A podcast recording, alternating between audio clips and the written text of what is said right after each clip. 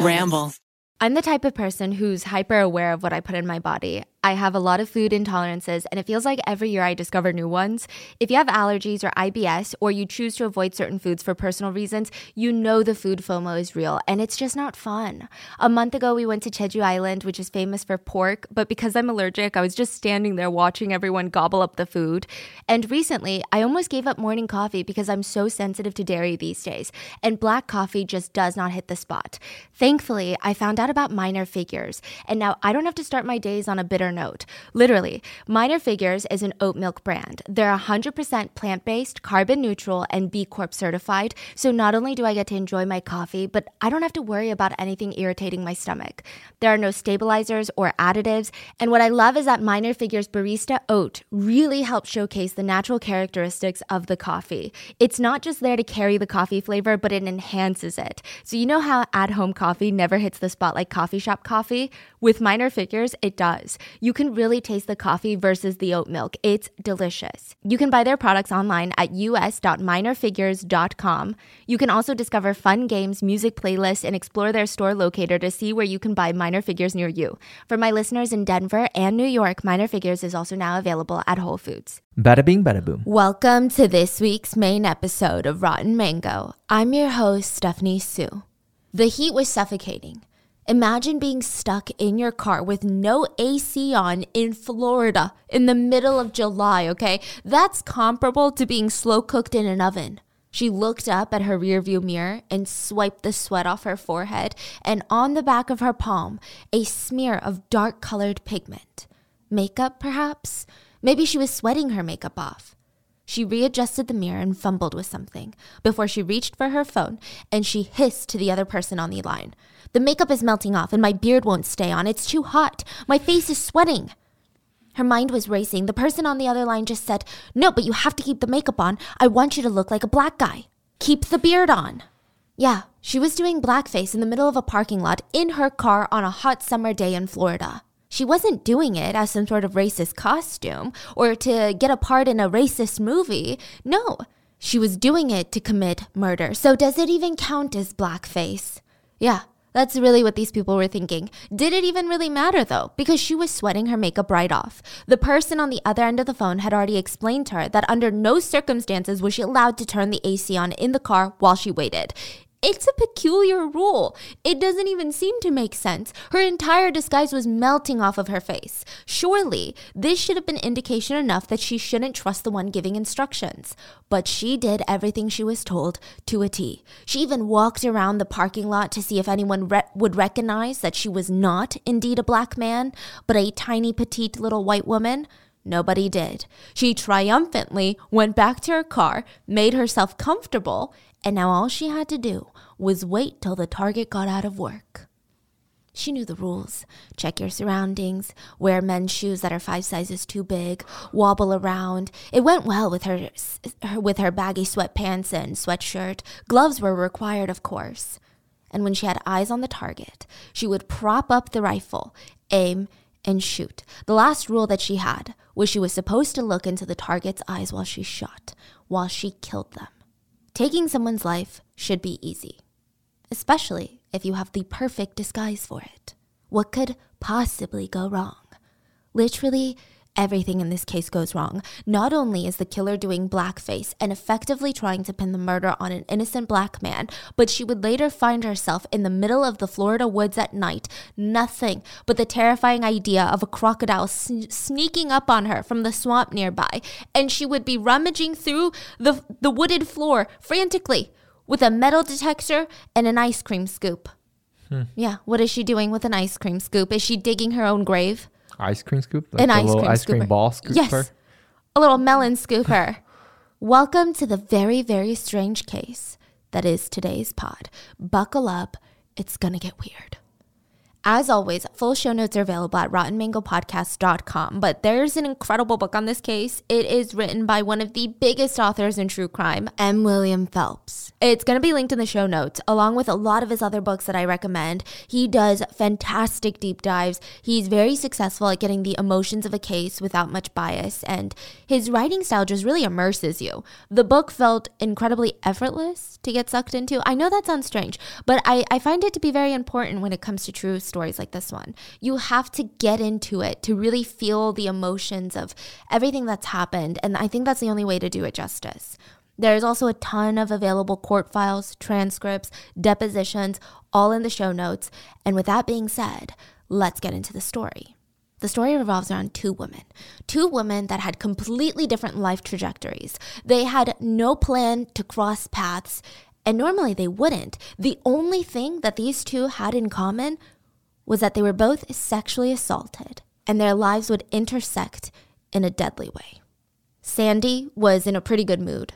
She's working as a bartender at the Green Iguana Bar, and she was a stellar bartender. Okay, she knew how to mingle with those customers. She would joke, make them literally hold their bellies, holding in their laughter. And whenever she smiled, it was radiant. She had this perfectly, perpetually sun kissed skin and these pearly white teeth. I mean, it was magnetic. It was hard to not smile when she smiled, no matter how hard you tried. And the fact that she worked hard, she earned her respect and admiration, not just from her regulars, but also from her coworkers. Sandy had a daughter. She loved talking about her daughter. Her daughter lived in Texas, but she was spoiled in the best way possible. If Sandy loved you, you were going to get showered with affection, love, words of affirmation, quality time, gifts. Gift giving was a huge love language of Sandy's. Her life sounds honestly really good, no? But she fought tooth and nail to get to this point in life. She had her fair share of nightmares, mainly in the relationship department. So her first relationship, she just couldn't find the right guy. On paper, Sandy was a catch. In real life, even better. But she was the type that would just kind of get swept up in these bad relationships. When she was 22, she gets engaged to a man, let's call him Sam. The two of them go on to have a daughter together, and eventually both of them thought, this isn't going to work out we have a kid, but we're not happy with each other. Why don't we co parent? There's no bad blood. Let's just do our own things. The only hard part was Sam lived out of state and Sandy was moving back to Florida. Sam also got full custody of the daughter, but Sandy was very present. She visited any chance she got. She was there for all the holidays, all the birthdays. They were really, really close. Her daughter grew up knowing that Sandy, her mom, loved her just unconditionally. This was a mom that she could count on. So, after about 10 years of that, in her early 30s, Sandy meets the man of her dreams. She's 30 now, right? She knows without a shadow of doubt this right here, this is true love. She could feel it in every bone of her body. This is her soulmate. She's not even being young and naive anymore. She's serious. She loves this man. He loved her daughter. I mean, that's super important to her. Her life is perfect. They're getting a house. They're going to get that white picket fence. This family, the perfect life. It was all at her fingertips. She could almost taste it. But right before the wedding, her fiance gets cold feet. And he told her, I don't think you're the one. And he left that day. Sandy was completely devastated and just utterly heartbroken. At 30 years old, she had never felt depression and disappointment this deeply. It was a sobering moment for Sandy. She learned a very valuable lesson, which is you know what? I'm over these relationships. No more men in my life. Okay, I can't depend on a man to bring me happiness. Mm-mm. Nope, I'm gonna focus on being a good mom, a good daughter. Those are the relationships that matter. Who cares about marriage? So from there, Sandy starts dating casually. She never found herself falling for anybody else. Maybe it was more that she wouldn't let herself. I think she just put these guards up and she was so scared of feeling that that heartbroken pain again. And so she's just casually dating when something irreversibly traumatic happened to her. She's working as a bartender at this uh, big bar club. And the bouncer of the bar kidnapped her, held her hostage, tortured, and raped her. He threatened to kill her, he beat her to a bloody pulp. It was the single most traumatic incident of her entire life. And while she was recovering as much as you can from something like this, she met Tony. Sandy was to Tony what Sandy's ex fiance had been to her. Tony believed Sandy was his soulmate. He idolized her. He treated her like this queen. He was so kind to her. He worked hard to try and get her all the things in life that she wanted. He was gentle, patient with her. He even bought them a beautiful two story townhome in this uh, clean, family friendly, safe neighborhood in Tampa Bay, Florida. Sandy's dream of that white picket fence, the perfect family, it's right there. It's right there but she's just not into it anymore. Her heart's just not in it. Whether it's because she was skeptical and she was too scared of getting hurt again, whether they weren't meant for each other and they just didn't click in the way that she wanted, there weren't any sparks, I don't know. But July 5th of 2003, she's cleaning up and gearing up to clock out of her bartending shift at the Green Iguana Bar. Her boss casually asks her, "You know, how's your life, Sandy?" "Oh yeah, how are things with your boyfriend? What's his name?" "Tony, um, it's complicated." It was complicated. Sandy and Tony lived together, but they slept in separate rooms. If you asked Tony how things were going, he would say that they were super happy. It's been the best two years of his life in this relationship. He's planning on getting married to Sandy. If you asked those that were close to Sandy, they would say, she's not really into him. In fact, I think she might be seeing other people. I don't know. But when Sandy's boss asked her how things were going, even he could tell things weren't too hot. She said, I'm seeing a man that takes care of me, okay? Oh, uh, you live with him, right? Yeah, we have a townhome together. He uh, takes care of me. He's respectful. I just, I guess I don't have those kinds of feelings for him. He's passive. We live in the same house, but in separate rooms. And I love him, but I don't know if I'm in love with him. He's perfect on paper. It's just, I guess it's just not what I wanted. But despite this rather real, intense conversation, Sandy left the bar after her shift in a fantastic mood. She seemed happy. If she had any inkling, any suspicion that she was about to get murdered at the hands of the wicked man that had previously kidnapped and sexually assaulted her, that she was going to be followed home from work and murdered in her own garage, she would have alerted someone. But how does anyone predict that such evil exists in this world? Ashley had a pretty rough life from the get go. She too was sexually abused, but it started pretty early on in her life. Most of her family members were walking flagpoles, and at the top, they would have like a five foot by seven foot red flag swaying in the wind. It was so big and so blatant, you couldn't even miss it. What I'm trying to say is, her family, these are not the type of people that I would want to help shape my brain during my formative years. Even the day of Ashley's birth, there was like a shadow looming over the delivery room. Where's the biological dad? He's nowhere to be seen. And it's not that he had skipped town. It's not that he wanted nothing to do with Ashley. Honestly, maybe that could have been better. But rather, Ashley's biological dad was in prison by the time that she was born on sexual assault charges. Ashley's mom, Georgia Ayers, did not make up for the lack of a father figure. Instead, she just crumbled under the pressure of being a single parent. The best way to describe Ashley's mom is emotionally unavailable alcoholic. But that's not even her worst trait. Her greatest weakness, probably, was her horrible taste in men and her incredible yearning to bring them into the family home around her kids as soon as they start dating. You're like, wait, kids? Ashley has a sibling? Okay, Ashley has an older brother who's not involved in her life because he was in prison on charges of accessory to manslaughter. Oh my gosh. Okay, so her brother is young when this happened. Ashley's brother was hanging out with some of his fellow teenage friends, and for some bizarre reason, they had a gun. They're horsing around these teenagers, they're messing around with it, and boom, it accidentally goes off and mortally wounds a friend in that group. Horrible, right? Horrible. It gets worse. Her brother wasn't charged for playing with a gun and it accidentally firing a bullet into his friend. No, her brother was charged with dragging that shot friend out into the woods where he was left to die. So, walking wow. flagpoles, okay? Ashley's life was one of instability. I mean, she had no routine, and it's been proven that during the early years of life, kids thrive on routines. Ashley's constantly changing schools, never making lasting friendships, changing friends, and her mom is constantly changing boyfriends, none of whom were great to even begin with. Side note Ashley endures sexual abuse in her early years, but there's no further information. We have no idea at whose hands. A relative, a family member, a new stepdad, we have no clue, but it clearly traumatized her. The only constant in her life was her grandma. That was the only one who gave Ashley unconditional parental love.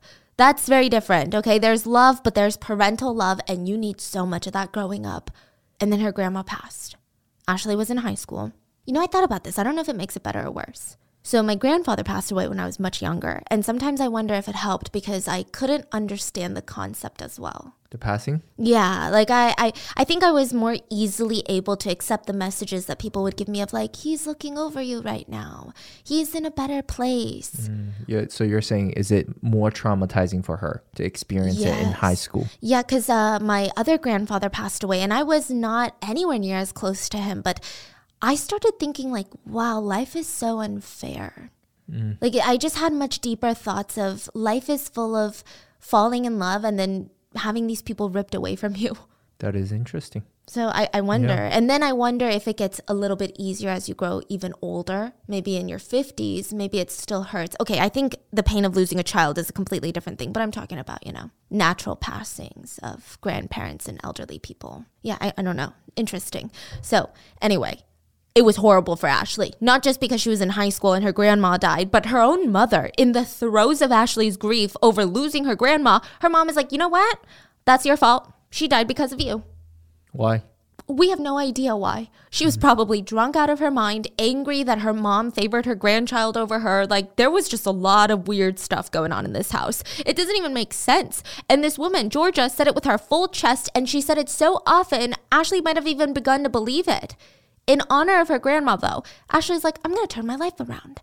The woman that my grandmother would have been proud of is not the woman I am today. So Ashley starts studying hard. She graduates high school with excellent grades, enrolls in a local community college, and she's relatively staying out of trouble. She's passionate about getting out of her depressing living conditions. She hates her abusive mom and hates her abusive loser boyfriends even more. So by September 2002, Ashley's almost 20. She's very young. She's studying in college and working part time at Planet Smoothie. Planet Smoothie is, um, plot twist, a smoothie place. But think less green juices and more protein smoothies. And this is going to give you a good idea of the clientele that's coming in and out. It's also probably why they were located right across the street from the Brandon Athletic Club, which was a popular gym in the Brandon, Florida area being surrounded by all these healthy, fit gym bros and gym people, Ashley decided, what the hell? I'm going to join that gym. It's right across the street. I can go after my shift or before my shift. And you know what? Maybe it's going to help with my mental health. That's what all these gym bros are saying. The endorphins of working out. You got it, right? So she's like, okay, sign me up. Now, if we're talking about conventional beauty standards and not about, I don't know, cardiovascular health and all the other reasons that everyone should exercise, but just beauty standards, Ashley was beautiful. She had sparkling green eyes, silky brown hair, an effortless hourglass figure. She was the girl next door type. She was breathtaking. Not long after joining the gym, Ashley runs into an employee there, a personal trainer, Timothy. Okay, hurry, quick. Male personal trainer, what's the first image that comes to mind? Yeah, that's Timothy.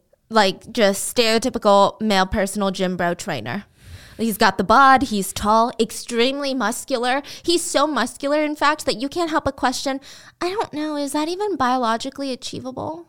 I don't think so. I got my little own suspicions about you, okay? And if you start talking to him, he'll probably reach into his little gym bag and whip out a black plastic container of seasoned chicken breast, brown rice, and broccoli with a bit of teriyaki sauce on the side. Yeah, he's that guy.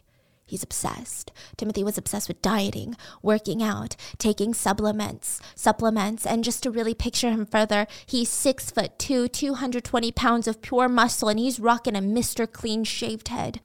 You know, Mr. Clean?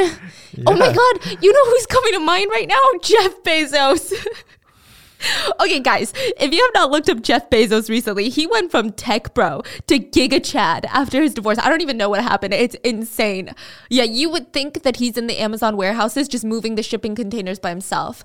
He's bulked up. He's definitely not doing that though. He's a billionaire, so he's paying other people to do that. Great. Um, Ashley was like, wow, this guy is honestly pretty hot. She was smitten, even more so when he offered her a free one on one personal training session. Let me show you how to work these machines. Soon enough, they trained together for nearly two weeks before Timothy, her personal trainer, became her boyfriend. There was a bit of an age gap, though. He was 29, she was 20. Okay, it's fine. Nine years isn't too bad. Ashley was in love, and this was her chance at one of those epic love romances. She had been hurt in the past, sexually abused as a child. Maybe this is the guy that helps her trust people again. And I know you're expecting romance. You're expecting a crazy story after that setup. And to Ashley, it was. But to us, we're probably gonna be like, uh, okay, that's weird. It's not the most conventional relationship, and maybe that's why it worked. Timothy made Ashley laugh. So instead of buying her bouquet of roses and saying these sweet nothings to her, their first date, they go to the movies. Ashley's walking ahead of Timothy up to the ticket counter. She turns back to see if he's walking behind her, and he's just standing there, mouth open, staring at her butt. He's not paying for the tickets? I'm not sure if he did. and she rolls her eyes and she says, You really have the audacity to stare at my ass so openly on a first date? And he just laughs this big laugh. Sorry, sorry. I was just looking for the place on your back where I'm going to get my name tattooed. Ashley looked at him shocked. But she can't help but laugh. It's such a bold statement to make on a first date. It's almost a pretty solid icebreaker. Which, funny enough, both Ashley and Timothy would get each other's names tattooed on each other's lower backs. Yeah. I guess he manifested it or whatever. So after the first date, Timothy drives her back to her car, which they left at the gym, her beloved Volkswagen Beetle. I mean, I tell you, this is her prized possession. I cannot stress this to you enough how much she loved this Volkswagen. He drove her back, and knowing that she lived with her mom still, he asked, Is it okay with your mom if we go back to my apartment? Ashley took the comment way too seriously. She got riled up. She said, I'm an adult. I can make my own decisions. Yes, it's fine. A few days later, they go on another date, and very quickly they enter into this relationship. Ashley potentially went into a relationship thinking that this was the guy who would help her to heal her, but she realized maybe they were destined to heal each other. Timothy had his own trauma that he was bringing to the relationship, which makes sense. Everybody has a past, but Timothy's was pretty dark. So he had very high highs and very low lows. When he was at the top, he managed to rise in the ranks of football, playing for the Ohio State Buckeyes. When football didn't plan out the way he wanted, he went into boxing. He boxed for nearly a decade. And at the height of his career, he had signed small modeling gigs, like contract modeling gigs with Armani and flew to Milan and would have all these crazy campaigns. His life sounded perfect. But it wasn't because behind all of this, his father beat him nearly every single day within an inch of his life. The beatings would get so bad that Timothy ended up losing a kidney when he was younger. And he's kind of had daddy issues ever since. They tried to help each other with their trauma, and he told Ashley, you know, you're a great girlfriend, and one day you would make a great wife for anyone or even a great mother. And that probably struck a chord with her, considering she didn't have a good relationship with her own mom and probably deemed her an unfit mother. They were in love. Very quickly, they move in together, get married, and 4th of July weekend, July 5th, Ashley's driving back home from running a few errands for the couple. She calls Timothy. They agreed to order a pizza, so it'd be ready to eat when she gets home. She's pretty hungry, right? Mm, he picks up and she tells him, I want pizza. Pizza? Yes, pizza. Okay, what kind? I want double cheese with chicken and tomatoes. Ashley, you cannot have double cheese. Remember the diet that you're on? No double cheese. Ashley could feel the tears forming in her eyes. She hung up the phone, put both hands on the steering wheel, gripped them until her knuckles were white. I mean, yeah, it was probably healthier to not get a double cheese pizza, but did he really have to deny her a double cheese pizza like that after everything that she had done for him? He had agreed. Double cheese pizza was her reward for killing Sandy. What? By 11 p.m., Tony was already asleep. Tony is Sandy's boyfriend. He tries to wait up for Sandy to get home after her bartending shifts, but it was a long weekend. The 4th of July just happened. He was dozing off without even realizing it. And as he's drifting, he hears a series of loud booms. And he wasn't immediately panicked. He wasn't that deep into sleep to feel disoriented. He quickly thought, okay, it's the 4th of July weekend. It's probably fireworks. Normally, he would go right back to sleep. But these fireworks, they sounded like they had been set off right underneath his bedroom from the kitchen or something. Oh my God, are some little rascal teenagers setting off fireworks in my front yard? Like, that's what it sounds like. Tony didn't even have time to put on a slipper or a robe. He rushed downstairs trying to give these teenagers a piece of his mind. He goes to the front door, looks through the peephole. Nothing. No one. Not even a teenager running off in the distance at full speed. Nothing. But he was sure of what he heard. I mean, it was a series of loud booms. Like, he's not losing his mind. He walks through the kitchen to get to the garage door, and on his way there, he glances at the microwave clock, out of habit. 11:10 p.m. Okay, interesting. Sandy should be home. He opened the door, and in the dark, he could clearly see Sandy's car was parked inside the garage, but the garage door was wide open. Okay, maybe she had just pulled in and was gathering her stuff, and he went to help her, but he felt this painful slice. He looked down, and he had stepped on broken shards of glass on the floor. He ran to the driver's side window, cutting up the soles of his feet, and when he peered into Sandy's car door, adrenaline overtook him. He leaned in, cutting his hands and elbows on the jagged window edges. He didn't care. He didn't feel pain because the love of his life was sitting in the driver's side seat, covered in blood. He grabbed her phone, dialed 911, and Tony would never forgive himself for going to the front door first instead of the garage. He couldn't have known, but I guess that's the thing, you know? Our brains see the logic, we refuse to accept it. He just would never forgive himself for that. The paramedics they rushed to the scene and Sandy still had a pulse, but she was already losing too much blood. She would be pronounced dead shortly after arriving at the hospital. Her body would shut down. And of course, the first people the police are looking at, first person, is going to be Tony. Some even came to the conclusion that he was guilty before even understanding the case. The guy called 911. He was upstairs sleeping while it happened. No alibi, just sleeping. Okay. He's calm and collected. Look at him. Look at him in the hospital. He's calm, collected. And, you know, we know, we saw the victim. Sandy's a bartender. He doesn't really fit her type, you know? He's it's just not what I think that she'd be interested in, you know, just based off looks. So they surmised, without any evidence, that maybe he had gotten jealous and killed her. But when the investigator went to question Tony, he was anything but suspicious. He had this hollow look in his eyes. His skin was sagging. The color was completely drained from his face, and the officers, they knew that look. That is the look of someone whose reality is closing in on them. He looked like he was breaking apart in front of their eyes. As the minutes passed, the more the realization hit, and the more he was breaking down and becoming like a shell of a human. And he looked up at the detectives and he gave them a letter. He told them, Sandy gave this to me, and she said that if anything ever happened to her, or if she was killed, I was supposed to give this to the police. The detectives read it. In Sandy's own handwriting, it read, if anything should ever happen to me, contact these detectives that are investigating the sexual battery kidnapping case I was involved in. The detectives decided to listen to Sandy, even though she wasn't even here anymore. They listened, and they found out that the first court hearing for her kidnapping sexual assault case was scheduled for just two weeks from the day that she was murdered. Very convenient timing for the defendant. And Sandy had just pointed a finger at the defendant from the grave. It was time to take a deep look into Timothy Tracy Humphreys. Timothy goes by Tracy, and Tracy grew up in Iowa. We don't know much about his childhood, but we do know that he started running into trouble as young as 19 years old. Probably younger, because let's be real, I don't know if his first crime was at 19 for stealing a whole pickup truck and then stealing gas to fuel that truck. That just sounds like a very big first crime. A few months later, he's arrested for assault. He punched a guy in the face, followed him around, threatening to stab him with a knife. Oh, and for good measure, he threw a rock through the guy's car windshield. So, again, I'm not sure if I believe this is the guy's second crime, potentially just the second on the record. Tracy went around telling anyone who would listen after these two crimes this is a big conspiracy, guys. This is a big hoax. The hoax of the decade. It's not fake birds. It's not the fact that the earth is flatter than Stephanie's chest. No, the big conspiracy is that these big wigs in charge, they don't want you to know that they're all out to get me, a random 19 year old from Iowa. Yeah. Who? The government? Yeah. Just The anyone? government, law enforcement, the DA's office, the governor, everyone. Oh, yeah, he's that important. There was this epic conspiracy to keep Tracy in jail. Tracy claimed he never committed any of these crimes ever.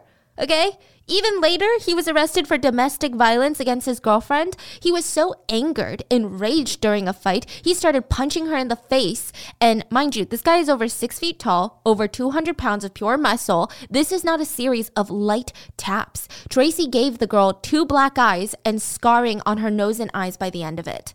She couldn't see for days after the assault. Then, three weeks later, he threatened to kill her when she kindly asked him to leave her apartment since, I don't know, you think she has no good reason? He was so shocked that she would want him to leave. He was genuinely shocked that she was breaking up with him over something like domestic violence. He laughed and he pulled out a gun. Mm-hmm. He put it up against her head and screamed, I'm gonna fucking kill you. And for the next half hour, he continued torturing the woman, putting the handgun in her mouth, in her ear, trying to shove it up her nose, each time screaming at her, I'm going to fucking kill you. And when he was done, he threw her on the ground and kept her hostage for 24 hours in her own apartment.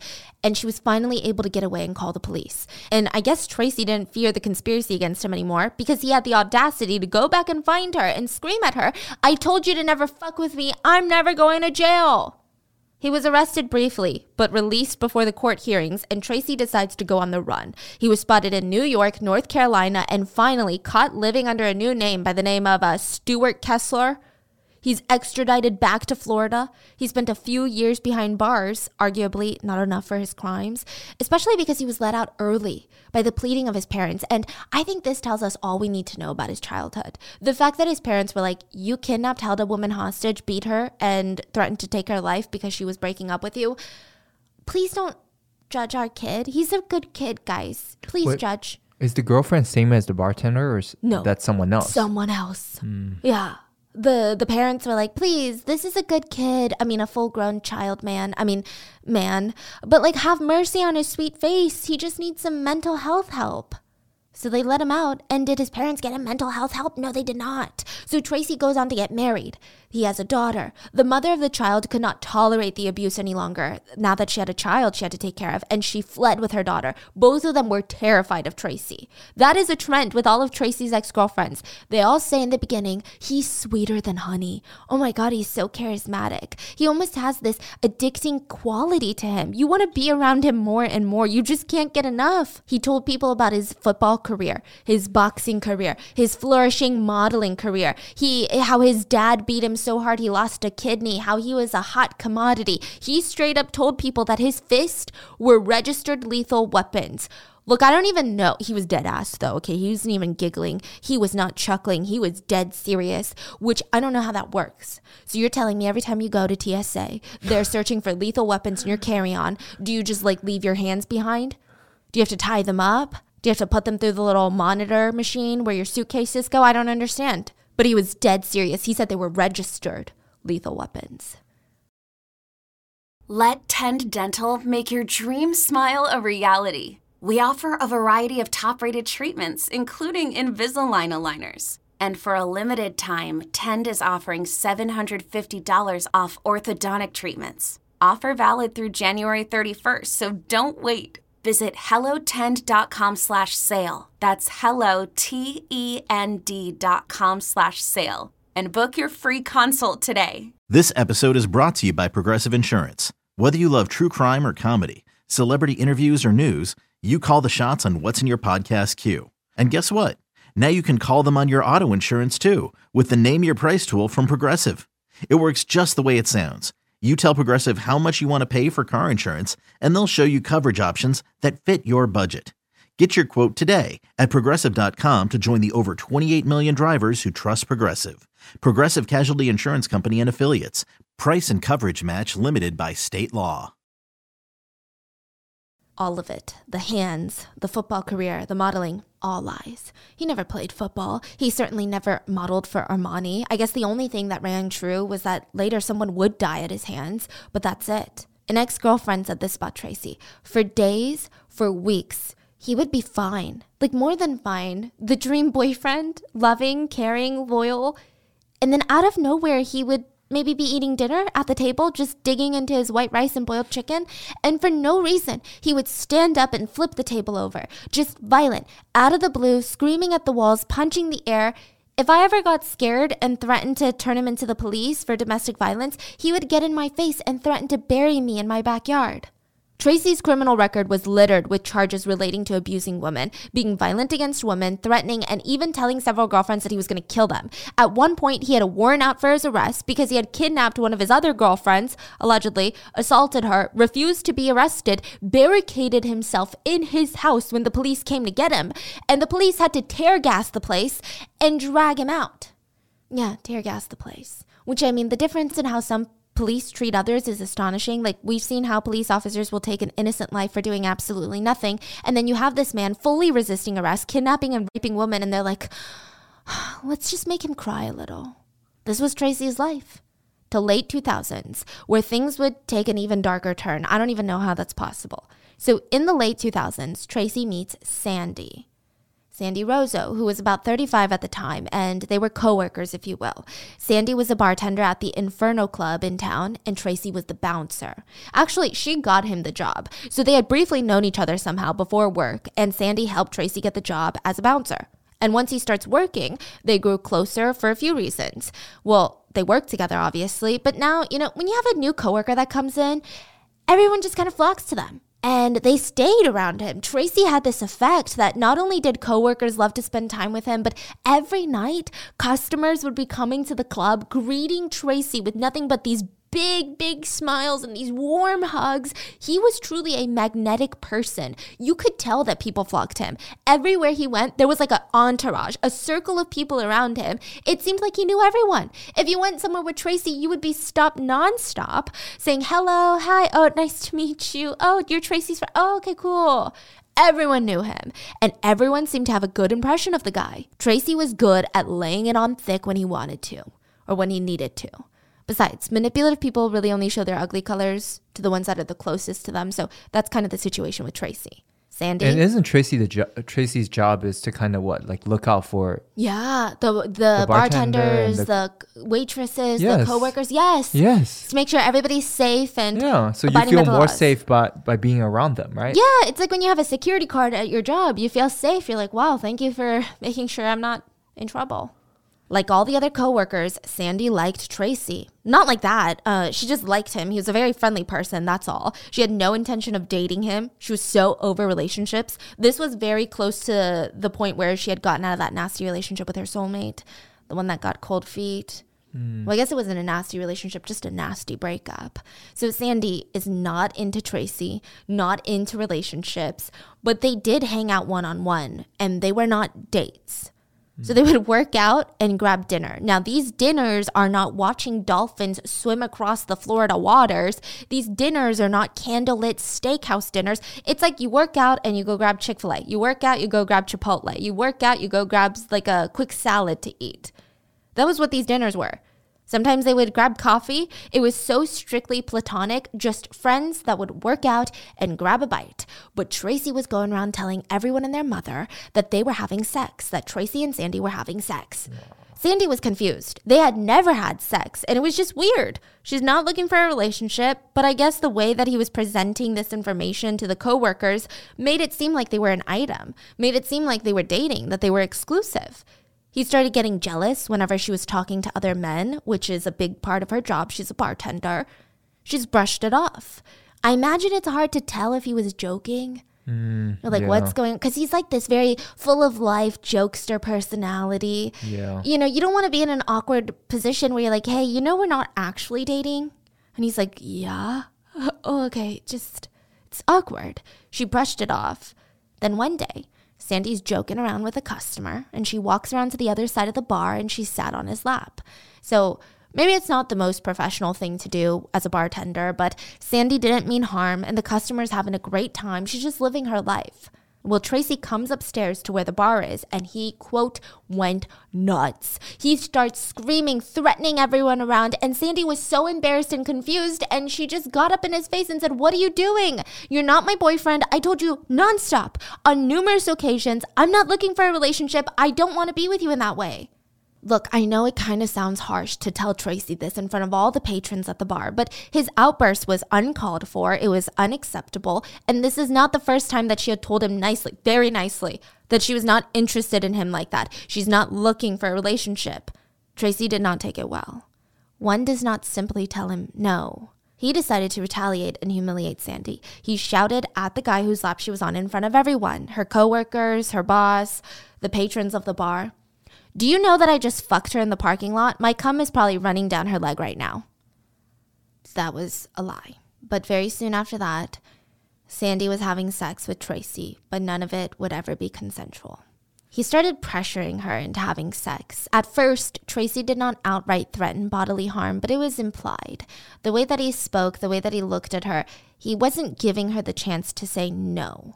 So I, this really bothers me. Um, a lot of sexual assault cases are overlooked, or the victim gets victim blamed because they don't outright say no. But anyone with social context, social cues, emotional IQ over the age of I don't know four years old would know that this woman or this victim was doing everything that indicated no. And these sick, nasty people are looking for some sort of loophole to exploit. And they know that they don't want to have sex. You know. I mean, it was clear to everyone, including Tracy, that Sandy was petrified of saying no. But he didn't care. She felt trapped. She had gotten him this job. She's constantly running into him, constantly around him. And to say no, I mean, imagine the world of trouble and stress that would have brought on her. Tracy knew where Sandy lived. It felt like there was no escape. Sandy was miserable. She hated it. And then out of nowhere, for a few months, Tracy just kind of disappeared. I mean, he was at work still, but he just backed off a little bit. He was cooling down. She prayed. She hoped. Maybe he had lost interest. Maybe he's moving on now. Everything became platonic again. Everything went back to normal they were just friends. There was no undercurrent of like, I feel like he's pressuring me to do things I don't want to do. All he did was ask for rides to and from work every now and then if they were working the same shift. She did try to avoid it, but how many excuses can you give, especially since Tracy's place seemed like it was on the way to work? So, anyway, for a while during the rides, Tracy's not even flirting with her, not making any inappropriate comments, and Sandy believed maybe he finally got the message. Well, she was wrong. New Year's Eve rolls around. Sandy picked up Tracy from his apartment to drive to work. It was going to be a busy, busy night. New Year's Eve at a club. When they park behind the club, Tracy's like, hey, thanks for the ride. Can you give me a ride back home? Yeah, no problem. I mean, neither of us are going to be out of our shifts until the bar closes. So, yeah, I'll meet up with you at the end of the night. Um, maybe meet me downstairs? It's a hectic night. Drinks were poured, they were spilled. People are letting loose for the last night of the year. Sandy's shift ran later than it should have. By the time that most people were out of the club, a lot of the coworkers were out. Sandy had a ton of customers whose tabs weren't even closed yet. So she's chasing after them, making them pay, and then she has to cash the waitresses out for their tips. It was a lot. When she was finally done, the bar was practically deserted. The patrons were gone. They left to party somewhere else. The workers are gone, throwing themselves into bed after the most hectic shift of the year, and Sandy walks downstairs. The place is oddly quiet, and she's looking around for Tracy. He mainly works downstairs because he's the bouncer. That's where the front door is. So he should be down there. But she didn't see him. She looked, no sign of him. Okay, maybe he left. I mean, because she did take a lot longer than all the other coworkers. Okay, maybe he got a ride from someone else. I mean, he knows so many people, even just regular patrons at the bar. He knows all of them. Is there anybody else left or? Very few, but nobody saw Tracy. Okay. So Sandy did spend some time looking for him, but she herself was exhausted. She was dead tired. I mean, she had a headache. She decided that she waited long enough and went home. It was four in the morning when she got home. At six in the morning, she's rudely woken up by her phone just going crazy. She's barely conscious. She's squinting at the phone on the nightstand. She's like, Yeah, no. Okay, whoever wants to talk to me, they're gonna have to wait till after my morning coffee because I can't even talk right now. She falls back asleep. January 1st, 2002, she wakes up and her whole morning is ruined. She's going through the missed calls and she was left very, very explicit, threatening voicemails from Tracy, accusing her of, quote, leaving him hanging at the bar without a ride. He screamed at Sandy, I'm gonna kill you. You're probably gonna need to start dating a plastic surgeon because by the time that I'm done with your face, you're gonna need one. Sandy was blown away by the outburst. I mean, she had only heard about behavior like this. She had never witnessed it by an actual adult firsthand. She knew that Tracy had a temper, but Jesus, threatening to kill her and rearrange her face for what? Not giving him a ride home when he was nowhere to be found? It's not like she ditched him. She briefly contemplating alerting the police of the threatening calls, but in the same vein of things, the drama, the commotion, the stress that it would cause at work, it's not even like the police would arrest him. What if everyone thought that she was overreacting? Also, love, love that women feel like they're overreacting to literal threats against their lives. Meanwhile, this guy out here is overreacting to not getting a ride home. Sandy did not report the voicemails. Instead, she vowed to keep a distance from Tracy moving forward. And I think the worst part of this story, the part of the story that gets me so riled up, is that this is the reality of so many people's lives. They're too scared to say anything and they want to keep the peace at work because they need work. They have to pay the rent, they have to pay the bills. And it just, Yeah. Later that month, Tracy sheepishly comes upstairs to the bar and he's like, Can I talk? Sandy's like, Okay, what's going on? I know last month, uh, I just, look, I, I, I don't know. I, I snapped. Can I come over tonight? I, I just have something for your birthday I want to give you. I just want to show you how sorry I am. Sandy felt bad. She learned her lesson. She did not want to get close to this guy, but she was a strong believer in second chances. So Tracy shows up to Sandy's house later that week and gives her a card. Later, at Tracy's request and Tracy's urging, the two would meet up at a restaurant to grab dinner. Again, nothing romantic. It's not like a fancy little steak dinner. And shit hit the fan. While the two sat down to eat their meal, Sandy's friend and Sandy's friend's boyfriend, they walk into the restaurant and they make eye contact with Sandy. Instantly, her friend is pissed because mm-hmm. Sandy had told her about the the threatening voicemails. Mm. And so her friend is like, "Why would you be out to eat dinner with this guy? Like, I know it's not a date, but just stay away from him." Blah blah blah. She's getting upset, and she was even giving Tracy a word of her mind. She's like, "You are a shitty person. Like, fuck you." And he exploded in the middle of the restaurant. Tracy got up in their faces and told them to mind their own damn business, and he starts threatening them. He had to be escorted out of the restaurant, and the cops were called. Sandy is starting to pull back from Tracy again. I mean, she really thought that this second chance was him trying to change. Clearly, that's not the case. A few days after the restaurant fiasco, Tracy shows up at Sandy's place once again, and he knocks at the door with the saddest puppy dog eyes he could do, but she's not buying it. She opens the front door a tiny little crack and she sighed. I, I'm very angry with you, Tracy. No, you can't come in. I'm not going to speak to you. Your actions were absurd. I want you to leave. Tracy bit his tongue, turned around, and left. For a while, things seemed to slowly revert back to normal. Sandy was not getting close to him as friends ever again. But she would give him the occasional ride to and from work, but that was it. Then, February of 2002, Sandy was transferred to the bar downstairs at the club. Meaning she was going to be seeing Tracy a lot more. They worked on the same floor now.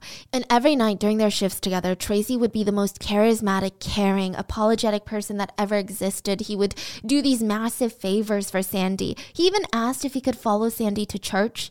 So, side note, Sandy was a Catholic at heart. And this was him showing her, look, I'm trying to change. Something's wrong with me and I know it.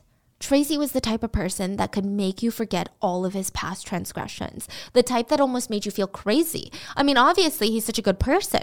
Was I overreacting earlier?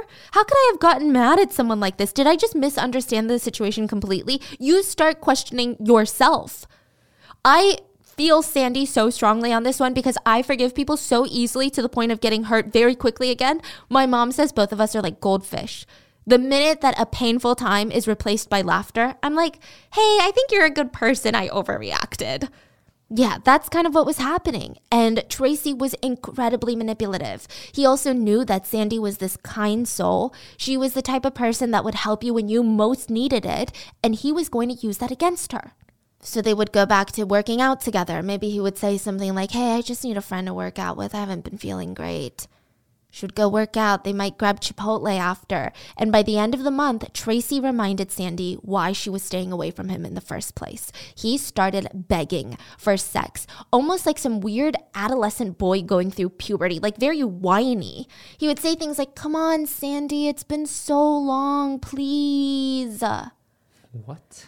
One night in her apartment, after they were um, their like workout, he said, "I'm gonna have sex with you one way or another." And Sandy was so shocked she stared at him and he continued whining. You're like a tease. You enjoy walking around and making men sexually excited. You need to pay for the way you act. Sandy lost it. She started crying. She was confused and terrified. And Tracy saw the opportunity and he jumped on it. He started berating her for, quote, shaking her ass in front of him every single day and not putting out. He said that she was taking advantage of him because he, she was using him for friendship and for free dinners, and he got nothing out of it but sexual frustration. Sandy said that she felt so bad about herself that she gave in. Again, I don't want to hear it. There are bizarre people out there that will argue that this isn't rape because she didn't say no. But come on, anyone, again, with a five year old social cue and social IQ is going to know that she was scared, confused, not okay with this situation. She was manipulated into doing something that she clearly, clearly did not want to do.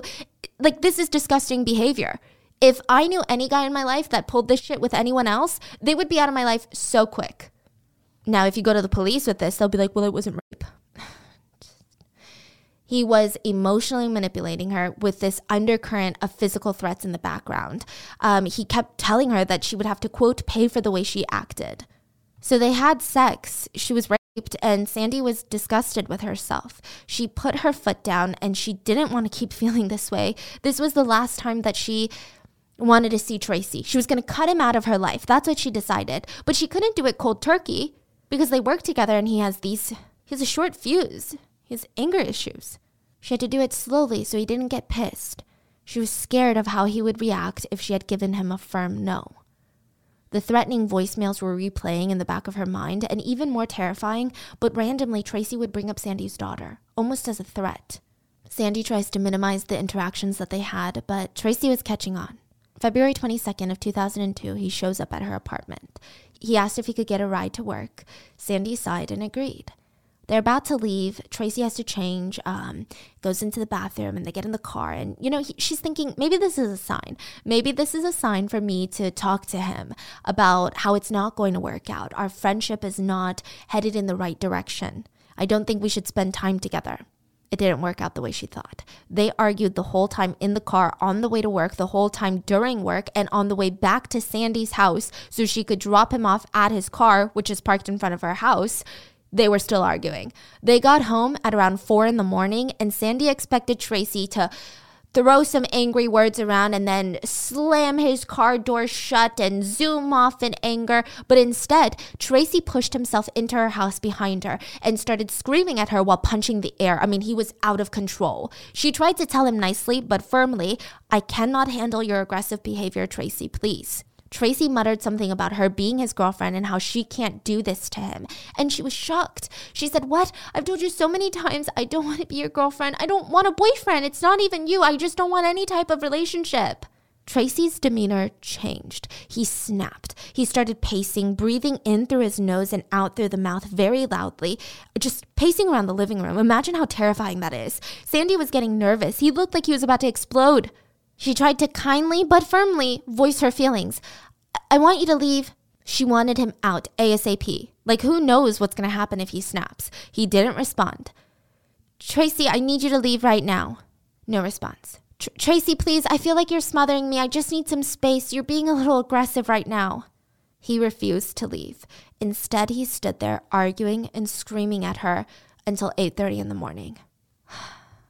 She kept trying to get him to leave, but he refused. Sandy couldn't leave either. She said, I couldn't have left. He was getting very angry, blocking me from leaving. He was in my face. He wouldn't even let me step to the right without being in front of me. Sandy was so tired, she suggested, Please, I just need to lay down and get some rest. Can I at least do that? Maybe you can lay down too. She said, I thought after we both rested, maybe afterwards we could both talk about it again and be able to agree on something. Maybe with clearer minds after we got some sleep. So she laid down to go to sleep. It's nearly nine in the morning at this point, and Tracy mentions, No sleep. I want to have sex. Sandy was so shocked. I mean, in no way did she want to have sex with anyone right now, especially him. But he was starting to scare her, just this look in his eyes. She was terrified, emotionally exhausted. She did not consent, and it happened. She hoped maybe that's what he wanted all along, and he would leave after. She said, I was in survival mode. And side note, not once did they ever have sex consensually, which doesn't matter anyway, but um, she said, I was in survival mode. I was in fear of even moving. After the assault, Sandy dozed off, just exhausted, and woke up at 1:30 p.m. to bumps, like something thumping against her bed. She forced her eyes open, and there was Tracy standing over her bed, bald head turning red. And he's just saying, I fucking hate you. I hate you. And he's repeating this while kicking the bed. He's repeating, I fucking hate you. What is going on? What are you talking about? I fucking hate you. This is my fucking day. I hate you. This is the way things are gonna be. Sandy said he was almost whining as he's saying this, almost like a child that's throwing a tantrum. His whole face was red, his eyes were bulging out of his skull, and she tried to calm him down. Tra- Tracy, please calm down. He jumped onto the bed, straddling her face, so he put his large muscular knees on both sides of her head, near her ears, and started squeezing her head while screaming, I fucking hate you. This is my motherfucking day. You're gonna show me respect. Sandy started crying. She felt like she was going to die. She felt like her head was exploding. And Tracy started maniacally laughing at her pain. And he screamed, You know what? You're going to sign your fucking car over to me. Yeah, your car. I have spent approximately $250 on you going out to dinner and other things. And I don't pay anybody's bills. I want some money out of you, bitch. He kept screaming and screaming, You're gonna sign your fucking car over to me and then sign a false statement and report to the insurance company that your car was stolen. Sandy wasn't even listening. Her head felt like it was gonna pop and she said, No.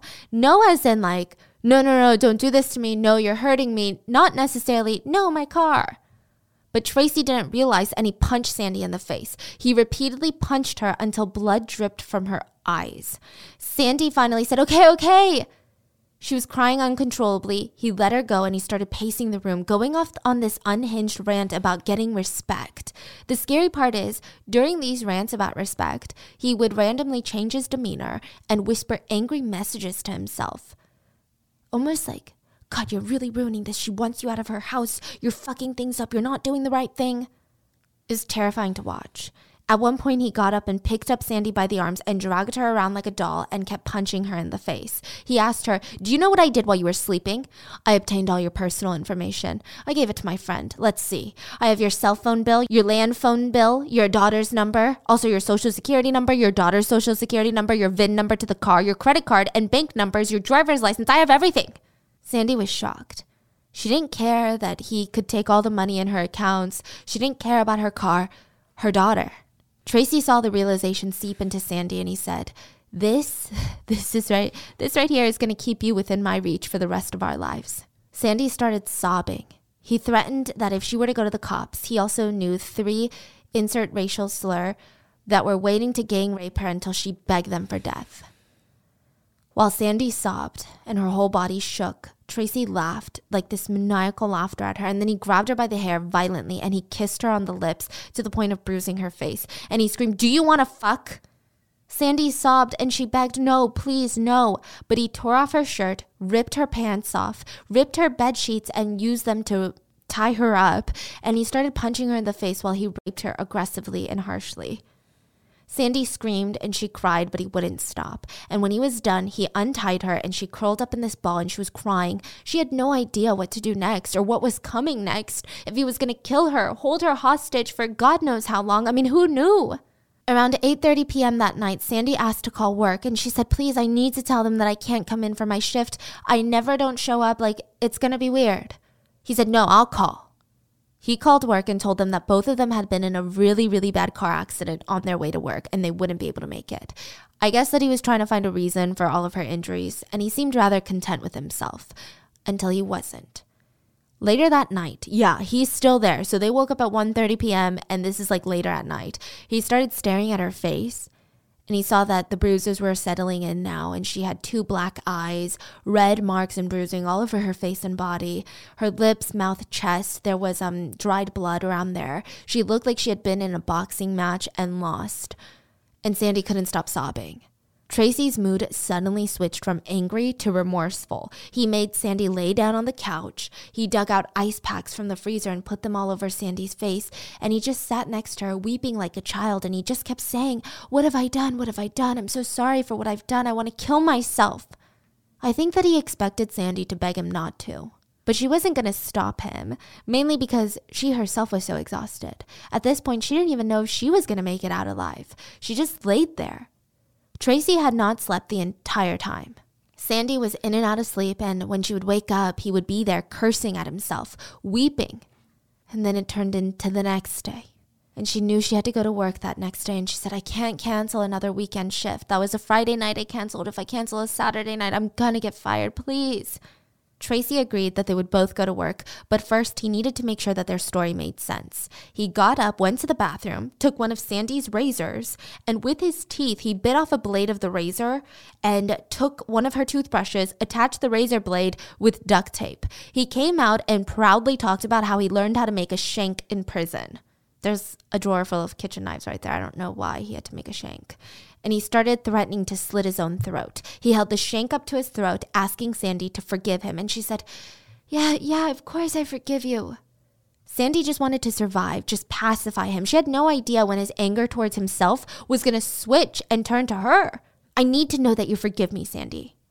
I do, I do, of course.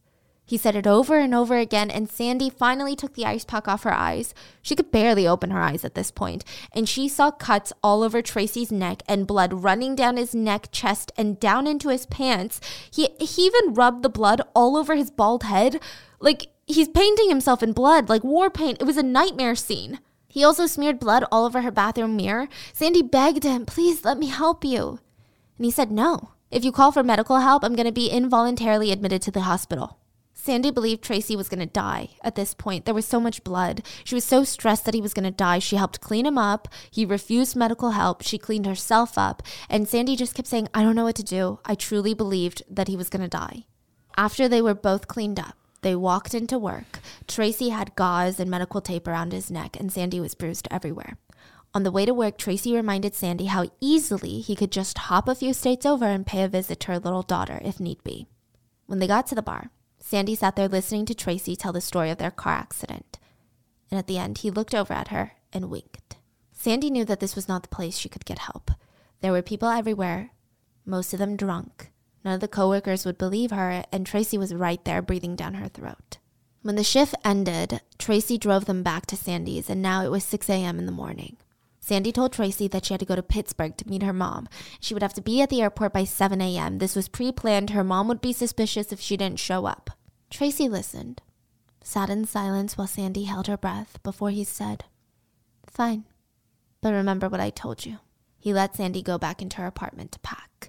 She rushed in, locked the door behind her. I mean, all she could see was blood. Her anxiety was peaking. She felt like she was having a panic attack, and the only thing that she could focus on was cleaning all the blood. In theory, it's a bad idea because it's evidence, but she couldn't be here anymore with all of this blood. She cleaned All the blood from the night before, yeah. right? Okay. She cleaned and cleaned and cleaned until the apartment was spotless, and then she called her best friend in a panic. Amber lived in Sarasota. It's a couple hours away from Tampa. They're super close. They talk every day, and Sandy told her everything. Tracy took me hostage. He beat me. I'm scared for my life. He has all our information. My daughter, my daughter. And the two women agreed to meet halfway between Tampa and Sarasota. The whole drive, Sandy was terrified that Tracy was following her and knew that she wasn't going to the airport. Oh, so she's actually not going to the airport. No. Ah, I see. she did have that flight scheduled and it was planned. And that's the only reason that Tracy believed her because she Uh-huh. Yeah. did have that blackout period at work. Oh, but she's not going. She changed her plan now. Okay. She has no idea what to even do. The last thing she wants to do is go through a TSA line and sit on a plane with no service. And she probably doesn't want to stress out her mom, honestly. When they met up, Amber drove them to her house where her attorney fiance heard the whole story and advised Sandy to go to the police. And that's when the plan to get justice became derailed by a sick, evil human being. Tracy was allowed to be a free man while he waited for the court hearings, which is just wild to me. He entered in a few relationships and ultimately ended up marrying Ashley, which, side note, Tracy did not stop there. He tried to bribe Sandy to drop the charges. Why he thought that this was about money is bizarre to me.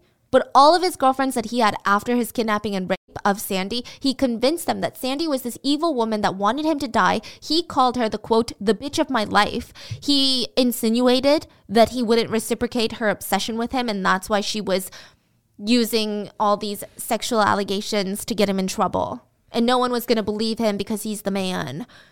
The evidence points otherwise. Typically, he said, she said, he wins for some reason. Not a good argument. Now, Tracy constantly referred to Sandy as the bitch, the bitch. Most of his girlfriends, even on their own free will, stalked Sandy online and even called her workplace to ask if she was working, and then they would hang up.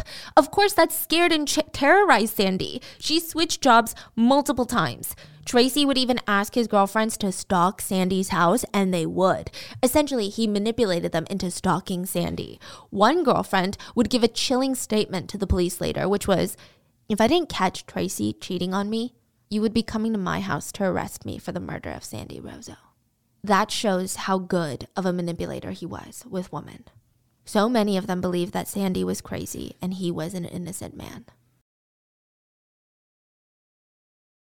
So during his relationship with Ashley, he was the king of manipulation. Remember how um, after their first date, he was like, Hey, would your mom mind if you stopped by my apartment for a little while? The way he asked is as if he was respectful, as if he was someone that cared about your parents and the harmony of your home. But no, He asked knowing that now she would want to go to his apartment. Not even for him, but to prove herself as an adult. To prove that she can make her own decisions. Wow, that's so calculated. Yeah. During their relationship, he lied nonstop about, you know, the football, the boxing, the kidney, all of that. He love bombed her from the beginning, and for Ashley, it was all that she needed. She finally felt like she had a family, a chosen family, one that would love her forever. She was willing to do anything for Tracy.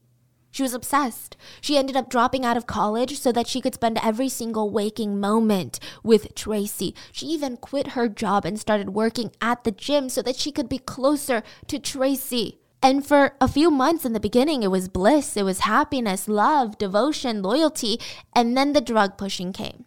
Ashley, just try a little bit of weed, it'll help you relax. I love you, babe. Everyone's doing ecstasy. Seriously, it's not even like considered a real drug. Then came the orgies.